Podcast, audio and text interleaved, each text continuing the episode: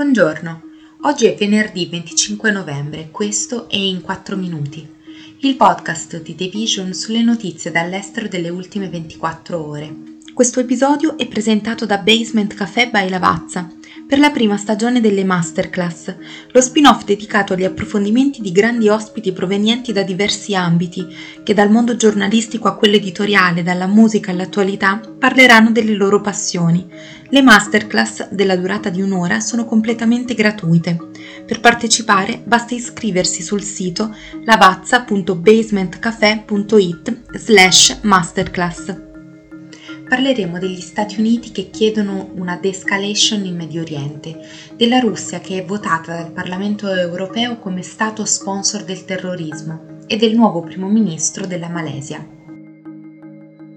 Un'enclave siriana sostenuta dagli Stati Uniti si è già preparata all'eventuale assalto delle forze turche, mentre il comandante dell'area ha esortato Washington a fare di più per prevenire una minacciata invasione di terra, che secondo i funzionari dell'amministrazione Biden rischierebbe una rottura con l'alleato della Nato, la Turchia appunto, e la rinascita dello Stato islamico in Siria le forze del presidente turco Recep Tayyip Erdogan hanno lanciato quelli che secondo i funzionari statunitensi sono stati almeno 100 attacchi aerei con droni e artiglieria su diverse città del nord-est della Siria negli ultimi quattro giorni.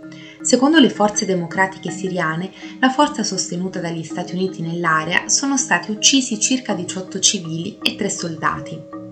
La Turchia, che da decenni combatte i militanti della propria minoranza kurda in patria, considera le forze democratiche siriane come una minaccia alla propria sicurezza nazionale. Le forze turche hanno invaso l'enclave per l'ultima volta nel 2019, dopo quello che Erdogan sembrava considerare un via libera del presidente Donald Trump. Adesso la Turchia accusa i combattenti dell'attentato di Istanbul della scorsa settimana. Le forze democratiche siriane e altre organizzazioni kurde hanno negato la responsabilità delle esplosioni. Una coalizione militare guidata dagli Stati Uniti si è unita alla lotta contro le forze dello Stato islamico nel 2014, dopo che quest'ultimo si era impadronito di 41.000 miglia quadrate tra l'Iraq e la Siria. In Siria gli Stati Uniti hanno subito scelto le truppe a guida kurda come forza alleata.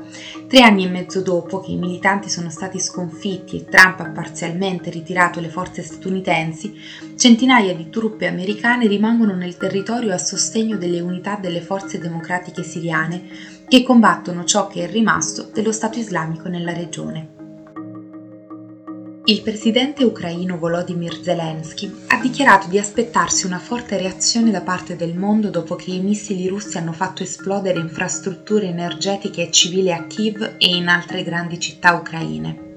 Inoltre ha anche detto alle potenze mondiali presenti alla riunione del Consiglio di sicurezza delle Nazioni Unite che dovrebbero approvare una risoluzione che condanni qualsiasi forma di terrore energetico Così il Parlamento europeo ha classificato la Russia come uno Stato sponsor del terrorismo, sostenendo che i suoi attacchi militari contro obiettivi civili ucraini come infrastrutture energetiche, ospedali, scuole e rifugi violano il diritto internazionale.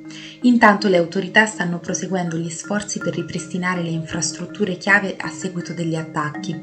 Un funzionario ucraino ha dichiarato giovedì che la corrente è stata ripristinata in tutte le regioni del paese, neanche la rete dell'acqua è stata ripristinata. Nel suo discorso di mercoledì Zelensky ha paragonato gli attacchi russi all'energia ad armi di distruzione di massa. Quando la temperatura esterna è sotto lo zero e decine di milioni di persone rimangono senza elettricità, riscaldamento e acqua a causa dei missili russi che colpiscono le strutture energetiche, questo è un evidente crimine contro l'umanità, ha dichiarato al Consiglio di sicurezza. Quasi una settimana dopo che le elezioni generali in Malesia hanno portato al disegno di un Parlamento diviso e incerto, il leader dell'opposizione di lunga data, Anwan Ibrahim, sembra aver raccolto abbastanza sostegno tra, tra i vari partiti per formare il governo del paese del sud-est asiatico, evitando l'ascesa di forze politiche più conservatrici. La nomina di Anwar a primo ministro ha posto temporaneamente fine a una caotica stagione elettorale che ha visto la caduta del titano della politica Mahathir Mohammed.